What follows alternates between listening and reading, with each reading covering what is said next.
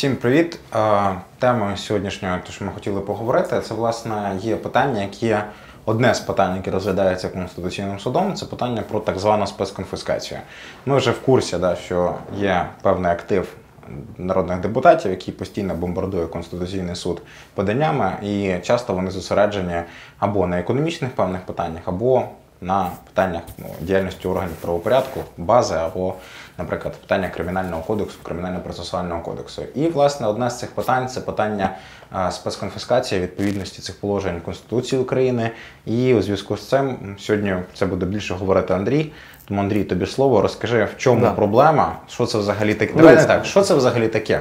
Дивіться, я от, що таке я спецконфіскація? До питання, яке стосується КСУ і подання, ми перейдемо в другій половині програми. Чому? Тому що воно для масового глядача не цікаве.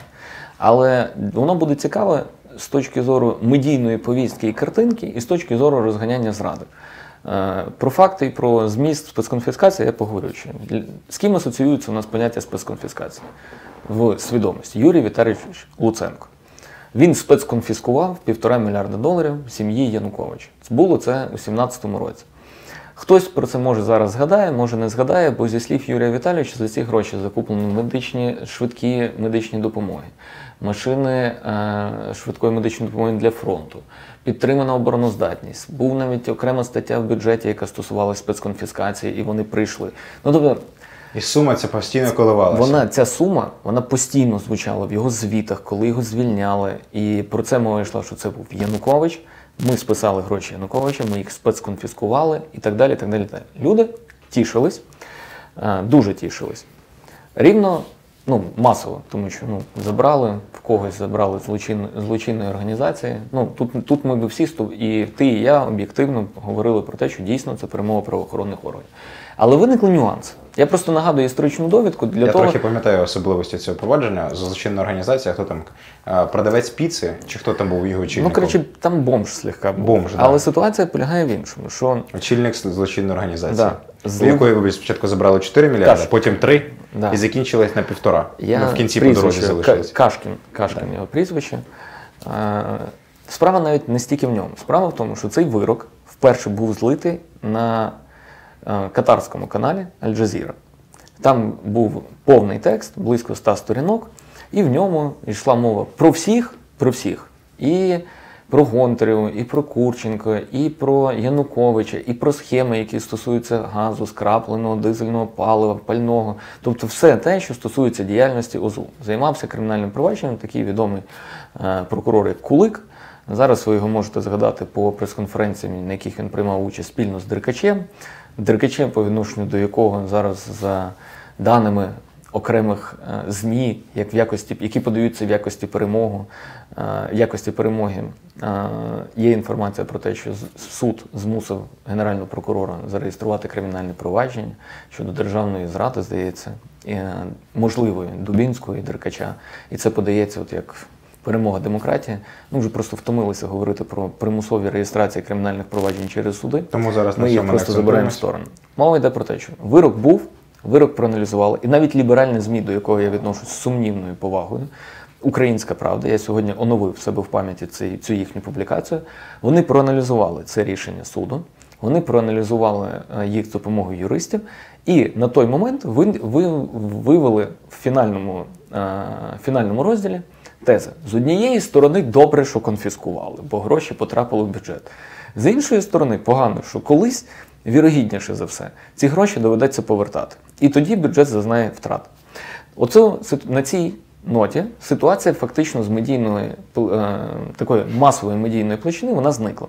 І тут наближається оце колись. Ні, ні, оце колись, оце колись. Кожен. Е, блін, ну зараз запікають мене. Кожне зроблене криво те чи інше е, діяння в сфері права, да, ну, з огляду на ситуативну доцільність, без огляду на те, а що буде далі, воно тебе все рівно так чи інакше е, Дожене. доганяє. В наших правових реаліях доганяє країну, не доганяє персоналі. Тож Янукович, його кредит, який він брав е, в Путіна, да, він його не дожене. Він в Лондонському суді дожене державу Україну.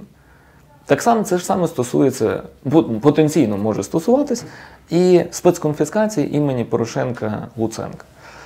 Бо так само в міжнародних судах вірогідні, є висока вірогідність того, що ці гроші е, будуть відсуджені в якості компенсації. Ще трошки підводка. Е, чому мова йде зараз про те, що є висока вірогідність того, що ці кошти будуть е, повернуті з часом з українського бюджету? Е, і що це за кошти? Щоб не перераховувати компанії, щоб не перераховувати схеми. Суть зводиться до того, що ОЗУ Януковича за версією слідства виводили кошти. Організоване на- злочинне угрупування для всіх. Організоване злочинне угрупування Януковича виводило з допомогою компанії ICU Макара Пасанюка і пані Гонтарєвої. Прізвища, я думаю, знайомі українському політикуму, не забуті. В них ще працював і пан Вовк, який колись очолював НКРЄ. В них ще працював і пан е, Демчишин, який колись е, очолював Міністерство енергетики. Тобто всі ті люди, які, в принципі, ну, стали частиною е, політичної еліти і управління країною в 15-16 році, вони так чи інакше були дотичні до діяльності, пов'язаної із обслуговуванням клієнтів, які в подальшому стали називати е, представники злочинної влади. До речі, якраз в тому числі називати їх так почали ті люди, е, які потім стали роботодавцями Гонтарєвої і всіх інших. Ось вони виводили ці кошти за кордон. Ці кошти проводили ряд транзакцій. Від в кінцевому результаті акумулювались на рахунках 10, здається, близько 10 офшорних компаній, і були заведені в Україну в якості іноземної валюти, в якості іноземних інвестицій для придбання облігацій зовнішньої державної позики. Зовнішня державна позика, ну відповідно, це уряд України позичав гроші в іноземній валюти в приватних інвесторів. Ну все, купили. Але коли мова заходила про спецконфіскацію, ніхто особливо не заморочувався думкою про те, а яка доля цих компаній, на яких рахуються ці облігації е, зовнішньої державної позики. Тобто, ну, власник облігацій залишилась там умовно юридична компанія Іванов і партнери, яка тут знаходиться юрисдикційно там в Белізі. Але це не означає, що власник цієї компанії не міг змінитись. І частково в інвесторів чи у власників цих компаній заходили теж різні люди. Серед них називається і прізвище такого собі хорошого знайомого пана Джуліані Сема Кіслінга, який приїжджав да. американці, який він одесит, але і взагалі Семен, але в принципі Сем. Говорять про те, що десь близько 50% від усієї цієї суми він чи прямо, чи опосередковано контролює. Ну, тут ми зараз говоримо з тобою про Це домисли, чутки, це про чутки. домисли да, тут ми робимо поправку на це, що коли е, ми допускаємо, що така версія має право на життя, то я думаю, що ми її можемо озвучити як вірогідно. Що коли власники цих офшорних компаній, а ними точно були і Арбузов свого часу, там, через певних, певне коло осіб, і той самий Курченко, і той самий Клименко, тому що це було і Янукович, син Януковича, старший Олександр. Е, Це все люди, які з часом, які покинули територію України, зрозуміли, що їхні майно чи їхні активи будуть арештовуватись. І навряд чи вони зможуть ними скористатись. Враховуючи токсичність активу, на які накладались арешти чи переслідування, яких здійснювалися правоохоронним органом, вони відчужувались з дурним дисконтом. Ну, тобто, в тебе облігації умовно на 100 мільйонів, ти продаєш їх там за 30, ну за 300, да? ну там за 30 мільйонів, за 30% від ціни. Чи... Але ти хочеш отримати гроші зараз. Цим користались люди, які розуміли, що вони грають вдовго, і так чи інакше, через суди з певним проміжком часу вони отримують всю суму. Чи вони будуть мати можливість політичним шляхом цих от різницю 70% з- отримати назад? Е, Викуповували, я можу помилятись, і Фукс, здається, ну, можу помилятись. Принаймні його прізвище звучало. І Онищенко, потім втікач.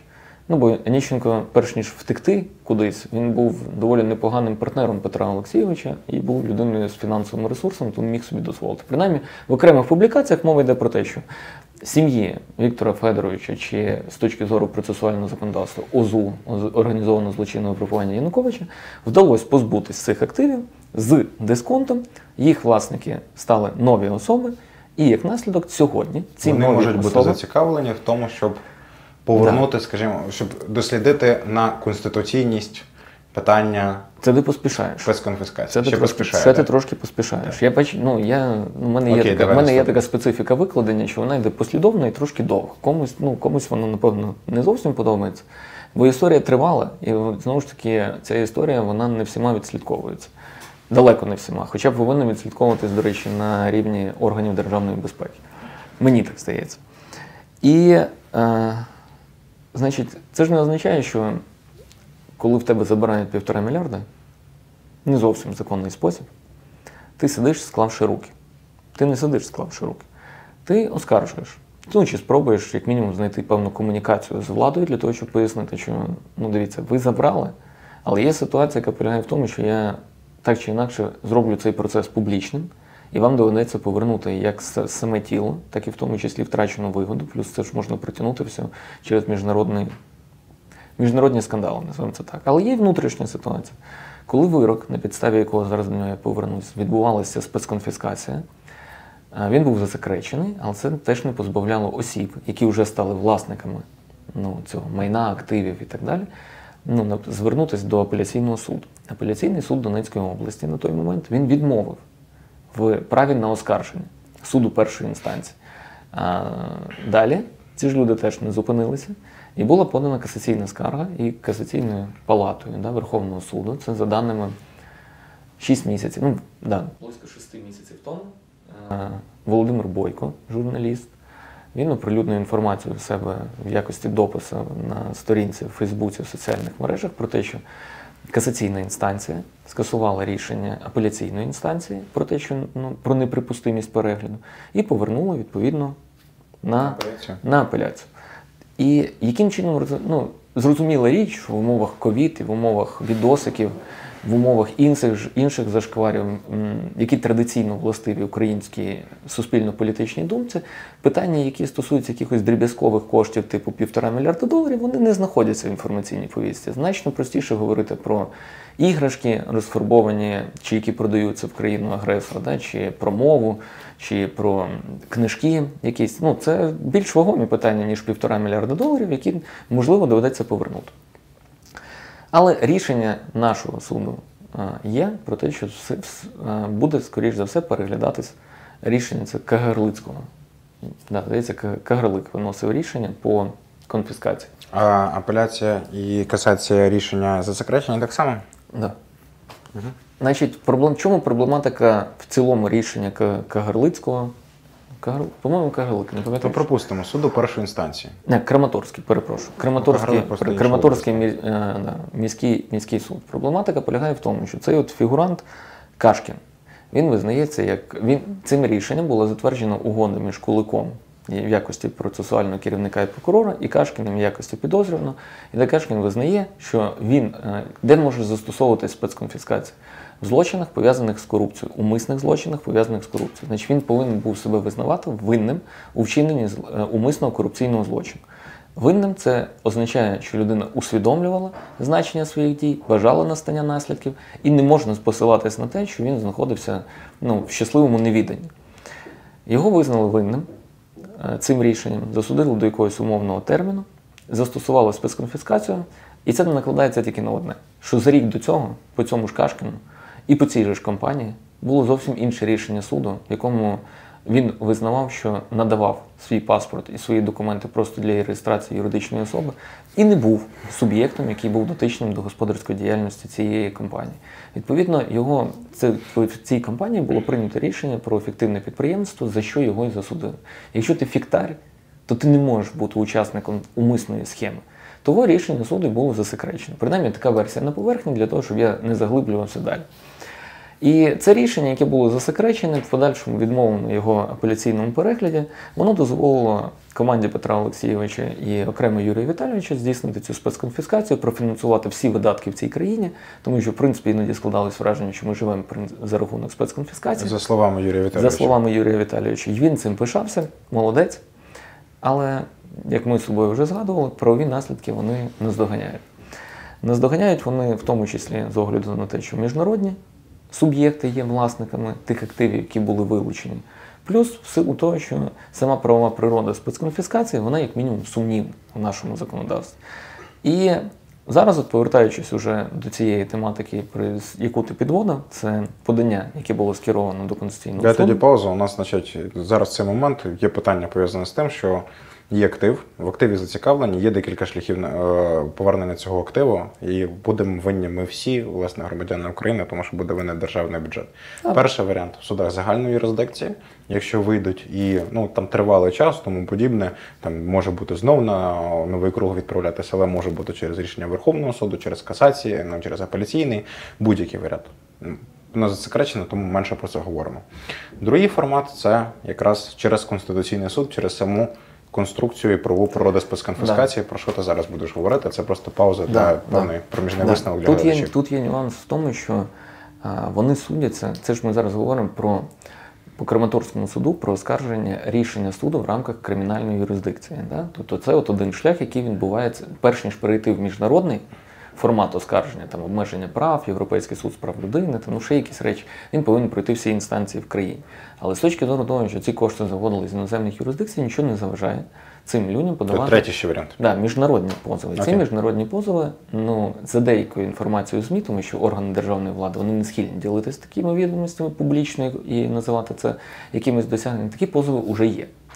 І ось а, тут виникає дуже цікаве питання, де може бути використане рішення Конституційного суду, якщо і коли воно буде винесено. Тому що цього тижня Конституційний суд в закритому режимі повинен був приймати рішення про відкриття провадження по розгляду цього подання е, народних депутатів. Я думаю, що по провадження вони відкриють. Народні депутати просять віднести його до пріоритетних чи термін ну, не там. значення. Ну, Місяць, щоб розглядали. е, ну, Але ну, можуть просити. це, це значення особливого немає. Суть спецконфіскації зводиться до того, що вона застосовується фактично, е, може застосовуватись не лише до тої людини, яка визнається винною в злочину. Тобто для розум... більш простого розуміння, тому що можна довго і складно пояснювати. Якщо ви вчинили корупційний злочин чи злочин пов'язаний е, з сферою економічної діяльності, заподіяли збитки, додатковим обов'язковим покаранням чи додатковим факультативним покаранням може бути конфіскація. Конфіскація спочатку ваше майно, майно, ваше майно як злочинця описують, арештовують, і якщо ви визнаєтесь винним, суд може застосувати конфіскацію, тобто вилучення майна ну, на користь держави для погашення збитків, чи ну, не обов'язково не для погашення збитків в силу там, допустим, корупційних злочинів. Це просто Це обов'язково санкції. це санкції. Тобто це форма покарання. Спецконфіскація допускає можливість, допускає можливість е, вилучити в дохід держави майно без доведення вашої вини. Тобто е, вилучити майно третьої особи, яка могла бути обізнана про злочинний. Про злочинне походження, цього майна, про використання в якості засобу, про що це майно могло виступити в якості винагороди і так далі. І так далі, і так далі. В цілому такий інститут теоретично мав би право на життя і міг би застосовуватись до правовідносин, до правовідносин і до майна, і до коштів, і до активів, які виникли після того, як він з'явився в кримінальному процесуальному кодексі. Да, це теж важливий момент. Тобто його не можна застосовувати до активів з точки зору норм Конституції, які не допускають погіршення становища, звуження прав і так далі, і так далі, і так далі, по відношенню до тих правовідносин, які існували до моменту введення цієї норми в кримінальний кодекс там, чи кримінальне процесуальне. Що теж робить, ну тут я вже частково приводжу аргументи конституційного подання для того, щоб ну, не сказати, що це от вірна позиція там е, суб'єктів. Це не має бути вірною. Це Конституційний суд визначить. Ти пояснюєш, що Да. є одна і є аргументи. Я пояснюю те, що Є для- з точки зору аргументи. медійної зради, саме от з точки зору медійної Цього не буде, розслабся. Дивись, Цих медійно- аргументів навіть не буде, якщо З точки зору медійної зради. все зведеться до просто, дуже простого. Е, Петро Порошенко, ну, в принципі, це така от темник для. Ладно, Для кого буду- ти зараз даєш? Не буду казати, ну, хоча там я. Ні, для кого ти У мене зараз там теж бан. Темник для людей, які часто відвідують телеканал прямий і, допустимо, п'ятий. На п'ятому мене взагалі ніколи не було, тому мені втрачати нічого. Е, Та спецконфіскація коштів Януковича, яка була зроблена Петром Олексійовичем і Юрієм Віталійовичем. Юрієм Віталійовичем Можна Стороном. пропустити. Да, просто Петром Олексійовичем. Да. Злочинного режиму Януковича сьогодні реваншистами, реваншистами від опозиційної платформи намагається бути скасовано через Конституційний суд. Не просто В Конституційний якому суд, сидять розрадники в якому сидять проросійські зрадники. Да. Е, Це вони опираючись на заяву секретаря РНБО. Не- неважливо. Ну, але неважливо, да. Так. Конституційний суд там ж теж зрадники, там всі промосковські. Чекай, ми просто зараз втрачаємо емоцію цієї лінії, так? да. Через Конституційний суд, в якому сидять проросійські пограбувати судді. український народ Так. на цю ж саму суму. І повернути країну в часи І повернути країну злочинної влади. Ну, звичайно. Скажіть, будь ласка, яких доказів вам ще не вистачає? В принципі, мене можна. Записувати. Мене можна записувати спокійно з е, Загалом, якщо дивись, під, мастер, під мастерієм Березовця може бути легко. Йому матчасті трохи не вистачає, я його можу підтягнути в цій частині. Але окей, там, ну, він на мене клеймо інше повіз. Далі. Ось. Е, ОПЗЖ 47 депутатів, двоє представників Мамка і. Волошин. І їхнє подання б'ється, ну, воно виглядає аргументовано з їхньої точки зору і з точки зору правоформальної логіки. Його структурно можна розділити на, ну, напевно, на чотири основних аргументи. Е, перше, вони от якраз прирівнюють, і от він найбільш цікавий і найбільш складний з точки зору, напевно, тлумачення Конституційним судом, чи є спецконфіскація формою санкції наряду із конфіскацією звичайною. Якщо звичайна конфіскація є формою санкції, то спецконфіскація, яка начебто не віднесена до, ну тут зараз ми в юридичну тематику переходимо, вона за своєю суттю, в силу того, що вона позбавляє людину певного майна чи позбавляє певних прав на майно і так далі, і тому подібне, вона теж є формою санкцій. Але Ну, якщо Заступ- санкція, то якщо- покарання. Якщо, якщо покарання санкція- має бути якесь порушення. А чим власник нового майна взагалі завинив перед цим законом? В цьому проблема загальної спецконфіскації. Так. Приблизно, приблизно так воно все виглядає. Тим паче, що норма про спецконфіскацію, яка стосується спецконфіскації, вона говорить про те, що у випадку, якщо володілець майна, по відношенню до якого було застосовано спецконфіскацію, насправді не знав і не міг знати про злочинне походження і так далі, і так далі, і так далі, то ці кошти. Чи це майно, якщо воно не може бути повернуто в натуральному вигляді, компенсовується варт, його вартістю. Гроші це родове поняття, не індивідуалізоване, а тому що облігації зовнішньої державної позики так чи інакше вони номіновані в іноземній валюті. Ну навряд чи е, ну коротше, суть зводиться до того, що Є компенсація аргумент є аргумент. Це основний. І я думаю, і він, і він принциповий. Тому що той самий Кіслін чи ті самі інші суб'єкти, які набували право власності на права, які належать компанії чи на цю компанію, вони скажуть: слухайте, на момент набуття права власності в цих компаніях купляв я їх там в Пупкіна, Іванова, і не було там ніяких Януковичів. Ну чи купляв я їх якогось, якогось фонду. На той момент мова не йшла взагалі про злочинне походження цих коштів. Я їх купив і купив. Значить, я був не обізнаний. Мою степень участі ви не довели. Відповідно, будьте добрі, компенсуйте. І ти спростив цю всю аргументацію, да? але вона, в принципі, має, я просто її ще раз повторю для того, для запам'ятовування. Да? Що якщо мова йде про санкцію, санкція це так чи інакше невід'ємна складова е, будь-якої будь-якого складу злочину да, чи статті Кримінального кодексу, коли за певне діяння наступає покарання. Покарання це відповідно ну, позбавлення волі, штраф чи конфіскація. Да? Але вони потребують персоналізації, яка називається неможливі, і це пряма норма Конституції, яка говорить нам про те, що ну, без встановлення вини особи на рівні рішення суду, застосування до нього санкцій, передбачених кримінальним кодексом, неможливо. Ну чи іншим кодексом, якщо ми говоримо про адміністративну, конкретно в цьому випадку про кримінальне. І якщо за своєю природою спецконфіскація подібна з конфіскацією, яка є санкцією, то відповідно повинен бути суб'єкт злочину, засуджений за вчинення корупційного злочину, якому це майно належить, якому воно забирається. Відповідно, такого суб'єкту у нас немає, значить санкція застосована незаконно. Ну, далі йдуть всі приписи, які стосуються звуження прав, обмеження права власності, яке може бути знову ж таки тільки на Ну, підставі Що є наслідком насправді? що є насправді ну, лише додатковою аргументацією простої суті, яка от, полягає в тому, що правова природа спецконфіскації, яка вводилася, я, до речі, не готовий сказати, що вона зараз застосовується в 2020 чи в 2019 році. Мені це невідомо. Такі випадки, якщо вони були, вони виносилися на щит як перемога. Да, що ми конфіскували, у нас була ще окрема стаття в бюджеті. Значить, вона спрацювала фактично один, ну максимум там Це двічі. інше питання. Ну. Але ні, ні, це важливо.